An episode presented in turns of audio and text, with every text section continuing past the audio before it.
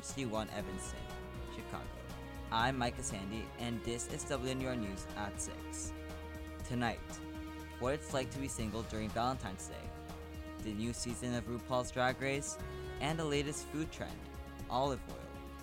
Those stories and more coming up from Northwestern University. This is WNUR News at 6. Wednesday was Valentine's Day, the day for flowers, romantic dates, and red hearts. For some people, for many others on this campus and across the United States, February 14th was another day of good solo living. Young Americans are increasingly single, and maybe we're okay with it. Michelle Huang has the story. This past Wednesday, I saw frat boy hopefuls setting up tablecloths in Norris huge bouquets of roses on doorsteps, and post after affectionate post about everyone's significant others. Love was in the air? When talking about dating scenes here at Northwestern, fruitful isn't the term most people would use. And it's not just us. The American Enterprise Institute's Survey Center on American Life conducted a dating poll in 2023 the results showed that more and more young Americans are single.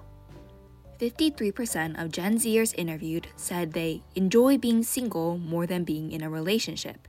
A whopping 73% said they have more important priorities at the moment than dating.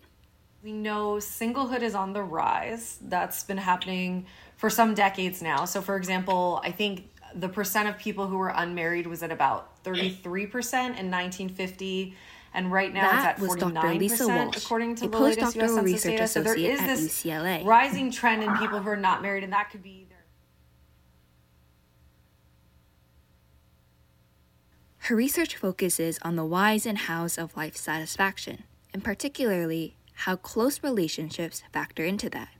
According to her, psychologists have witnessed this increasing trend of singlehood for a while now more and more people are delaying marriage or foregoing it entirely. And that's not just happening in the US, that's happening across the world. We see that. David Schieber, an assistant professor of instruction in Northwestern's sociology department, draws a connection between this shift and modernization in the workforce, particularly in relation to women as women have entered the workforce and become more interested in you know having professional careers especially um, highly educated um, upper socioeconomic status um, women um, postpone long term relationships, um, knowing that they're more focused on um, a career education at that point. Schieber also discusses money as a significant motivation behind singlehood. A lot of sociology research has said shows um, a connection in you know time of marriage, even whether or not someone gets married, is um, wealth mm-hmm. um, and also just how much you know financial stability a person has in their life. And typically the argument goes people do not want to settle down and get married until they have some level of financial stability. For gen z it's possible our widespread singleness is rooted in both of these factors. Maybe the more we see of the current job market and our career prospects the more we realize how uncertain our financial futures are. And so erupts this mindset that our professional lives come before our romantic ones.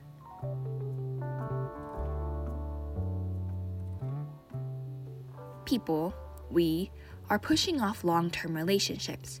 But if we're not getting cuffed in college, what happens next?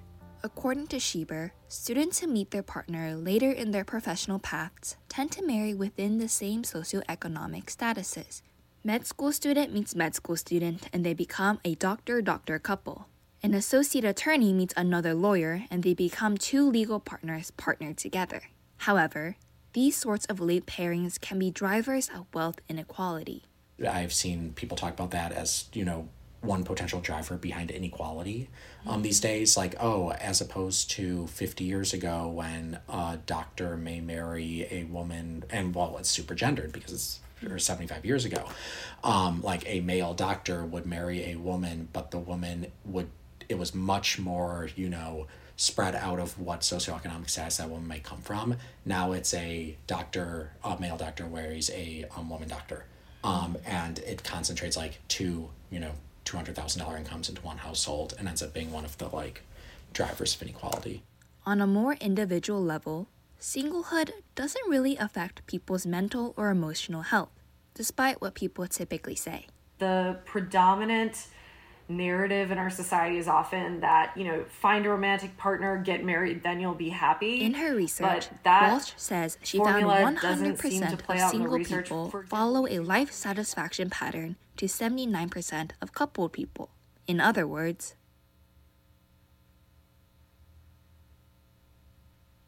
there are very happy single people very happy um, coupled people very unhappy single people very unhappy couple people there's a, a variety of of ways to be happy or not happy, and that doesn't necessarily fall on relationship status. According to Walsh, it's less about whether you're dating someone or not, and more about the important social connections you hold in general. These relationships can manifest through a romantic partner, but also through close friends and family members. I guess the lesson of today's story is this young Americans are increasingly single, and perhaps we're okay with it because there's no one way to live this life. And also, my biggest worry right now isn't getting a boyfriend, it's getting an internship for the summer.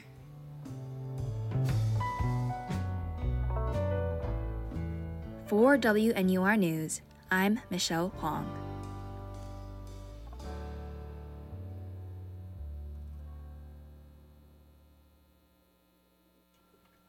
The 16th season of RuPaul's Drag Race is here, and fans have thoughts. Basil Frue has the story. Uh-oh. Now, sissy that wow. Buckle up and start your engines. The 16th season of RuPaul's Drag Race is underway, bringing memorable challenges, breathtaking runways, and gag worthy drama. The season premiered on MTV on January 5th, introducing the world to a brand new group of talented queens, all vying for the title of America's Next Drag Superstar and a grand prize of $200,000. With six episodes already behind us, I talked to three Northwestern Drag Race fans to hear their thoughts on the season so far. I've seen an embarrassing amount of Drag Race, honestly, because I watched like seasons like four through seven, like th- three, four years ago, um, and then I didn't watch like anything until like last summer, and since last summer I watched like 10, 15 seasons. That's Weinberg Jr. and Misty Rowe. They said the diversity of queens and their styles has made season 16 a great watch. I've been enjoying it for sure. Um, I like the like kind of variety of queens that there are. There's like the kind of like more left field queens like Dawn and everything, and then there's some more like I don't I don't want to say typical, but like more like um, like right field or I guess like more expected drag styles. And so like there's like a variety of that. And I like the personalities on the season as well. I like how ridiculous they all are. Medill senior Yiming Fu had similar praise. I think it's a fun season. I feel like everyone kind of I feel like everyone is good. Like the talent is high and the talents are diverse too. There's people who can dance, who can sew, who are funny, who can act, who can sing, and you have that whole spectrum, and it feels pretty like evenly distributed. For Bienen sophomore Casey Wiseman, he said the versatile group of queens are promising a season full of entertaining moments. I think it's shaping up to really good. There's a lot of shade, there's a lot of personality right off the bat. And so far, everyone's doing pretty good. There's not really much flops. The season features 14 queens from cities all across the United States. In terms of favorites, Wiseman has a handful. Okay, well, my favorite is definitely Sapphira Cristál. I think she's the mother of all queens. Um, I really like Nymphia. Um, I really like Morphine. Um, mm, I like Xunami actually. Oh, I love Mhi'ya Iman Le'Paige, the Queen of Flips, and I love um, Geneva Vroom Vroom Karr because she's La Diva más Latina. Every episode, the queens compete in challenges with the hopes of accruing enough wins to snatch the crown at the end of the season. Typical challenges range from sketch comedy to fashion design to songwriting. I've liked the challenges a lot so far because my favorite two challenges usually are the talent show and the ball. So to have them back to back, I really was like, okay, these are my favorite challenges. Each episode of Drag Race also features a runway segment where the queens get to show off a look based on a specific theme. For Fu, He says he's been impressed by what he's seen so far. The looks, for the most part, have been strong this season, and I think it also does come back to like the 16 seasons aspect and like queens being very self-aware of what they need to bring to make it either in the competition or to make it online and like i feel like the budget is just higher and people are really like committed to pushing it and having those big moments Every season of Drag Race also comes with its fair share of drama and shade. With season 16, particular attention has been drawn to Boston's Plane Jane, who, throughout the first couple of episodes, seemed to be at the center of it all. For Ro, Plane's antics have been a consistent source of entertainment. I love it. I'm obsessed with Plane Jane. I I'm here for it. I want her to like win. I understand where the other people are coming from because Plane is objectively being incredibly mean. However, I feel like they need to stop like taking her so seriously because they know she's just there to pick a fight. At the end of every episode, the two bottom queens who perform the worst in that week's challenge must then lip sync for their life to prevent themselves from shantaeing away. For Wiseman, the first couple of eliminations seem justified. Low key, I'm fine with them all. I feel like the first one was Hershii. Yeah, I think she kind of sent herself home. And then Mirage also kind of sent herself home, even though I was I liked Mirage and I was sad to see her go. In terms of who might be the top contenders for the win, all three fans were in general agreement. I think it's definitely between Sapphira and Nymphia. i love nymphia wind um i don't know if she's gonna win i hope she does but i would also be equally as happy if Sapphira Cristál won I think it's going to be Nymphia or Saphira. For those looking to get into Drag Race, Rose says that getting together with friends can be a great way to break into it. They also recommend exploring the world of drag outside of the show. watching with people can be fun. I think that's like a big part of it is like discussing it, being like, I like this, I don't like this. I would also say branch out of RuPaul's Drag Race, find other queens, go to local drag shows, support local drag. Um, that's really important. For WNUR News, I'm Basil Frue.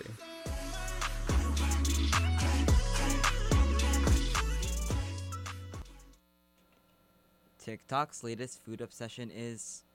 Are you reading this right? Olive oil. But there might be some good reasons why this pantry staple is getting a new moment in the sun. Allison Rock has more. It's spicy and herby. It's fruity and mellow. It's extra virgin. Of course, we're talking about olive oil. As strange as it sounds, it kind of feels like olive oil is having a moment right now. But then again, olive oil has nothing new.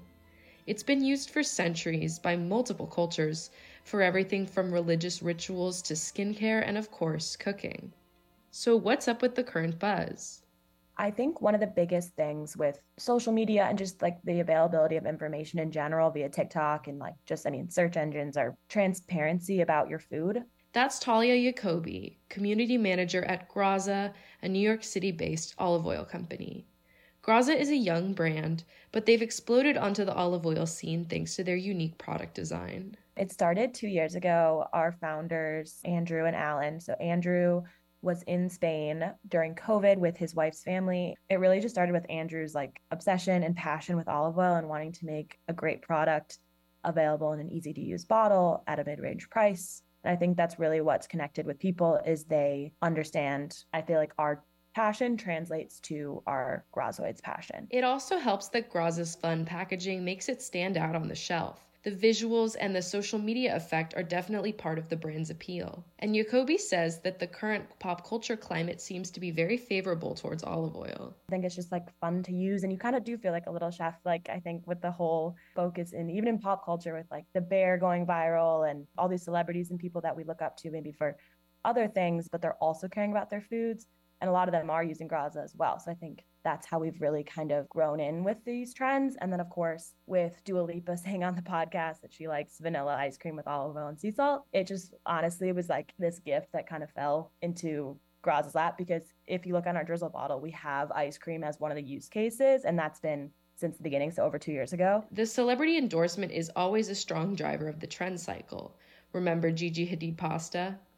Even though Graza may have been putting olive oil on ice cream for years, I was skeptical. But I gathered the necessities. Okay, we have Signature Select brand extra virgin olive oil and Talenti gelato in Madagascar vanilla bean, and we have the Maldon sea salt flakes. Plus a co-taster, ice cream enthusiast Nate Jerem, Okay. Okay. I'm intrigued. and gave it a try. Okay, time to take a bite.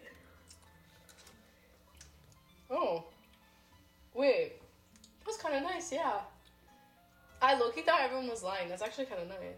It just kind of tastes like the ice cream to me. Really? Well, you didn't put enough olive oil. It's like um, there's the flavor's definitely there. It's a really like nice.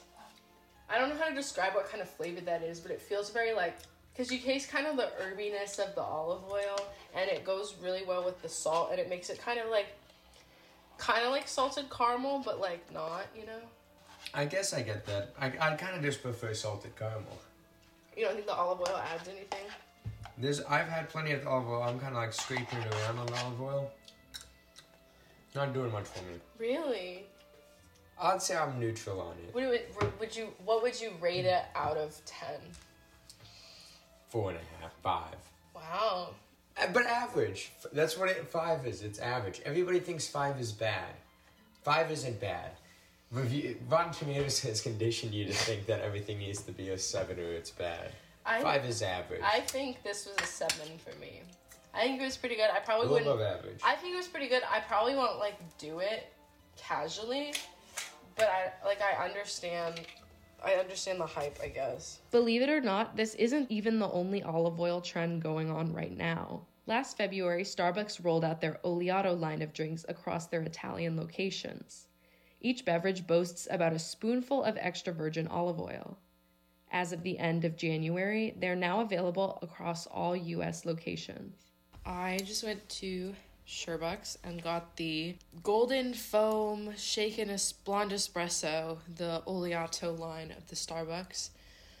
There's a bunch of the Oleato drinks, but I read some articles and people said that this one was um, the best one.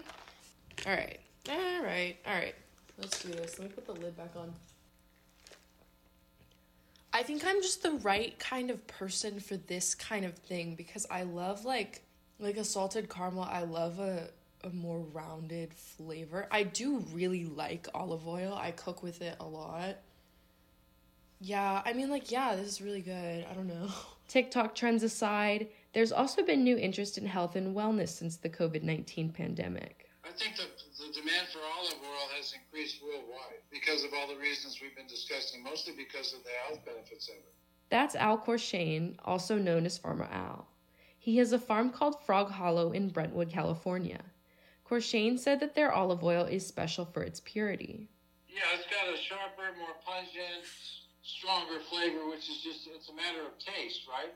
A lot of people are put off by it because they're so used to oil, which is bland and, you know, softer in, in, in the way it lands up, the way it makes your tongue feel. It's a lot, you know, it's just, it's easier to understand. But when you get into the Tuscan blend, it does have that bite to it, that pungency, that, that bitterness, and it's, it's, uh, once you acquire a taste for it, it's hard to go back to, to the bland olive oil, which is, which you find on the, on the shelves of most retail stores. Courchesne also noted that a lot of California olive oil producers are known for high quality products and don't cut their blends with lesser oils. Frog Hollow, in particular, uses green olives, which produce less juice. Though it's a higher price of production, it produces a more delicate flavor. It's definitely the way to go if you if you're willing to if you can afford it and you're willing to do, go that extra go that extra effort to make it work with your recipes or your or your food your food uh, choices. This increased commitment to quality is a promising turn for the olive oil industry. It seems that maybe there's a lot of stars aligning to make olive oil popular right now, at least in the United States. Now more than ever, there's good product on the market and more interesting brands to choose from. Olive oil is no longer just another item to check off the grocery list. It's something people can actually care about and get interested in. If you don't like it on ice cream, I don't think anyone will blame you. But it seems like the olive oil renaissance is here to stay. For WNUR News, I'm Allison Rauch.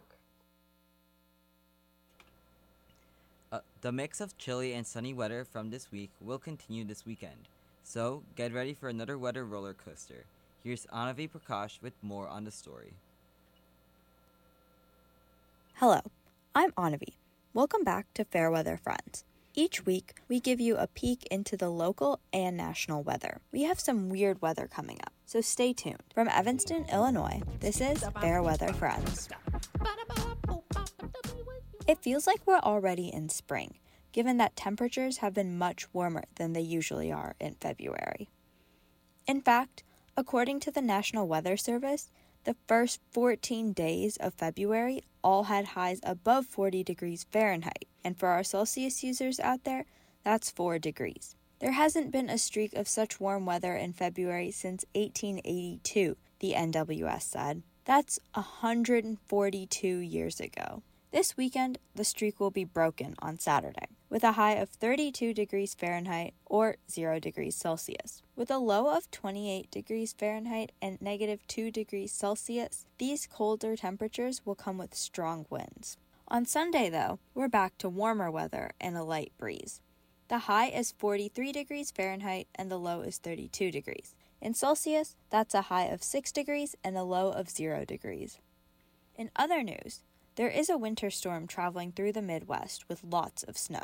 Minnesota, Wisconsin, and Michigan are the primary states affected. The storm originated in the Northeast, giving New England states a lot of snow as well. So, the Chicago area may see some snow this weekend. Between the wind, potential snow, and highs of 40 degrees, this weekend we'll have a weather roller coaster.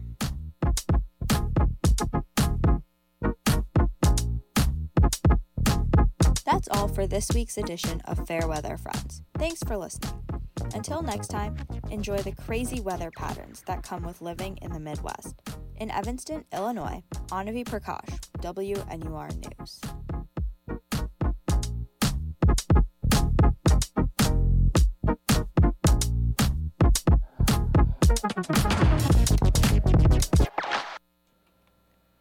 Taking a look into the headlines in Evanston, Chicagoland, and across the nation and globe.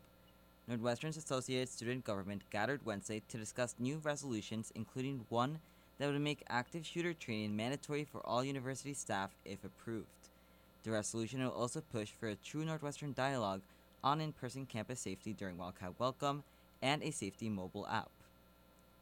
Evanston City Council has adopted a plan to grow Howard Street through community events, increased area for walking and biking, and more diverse housing.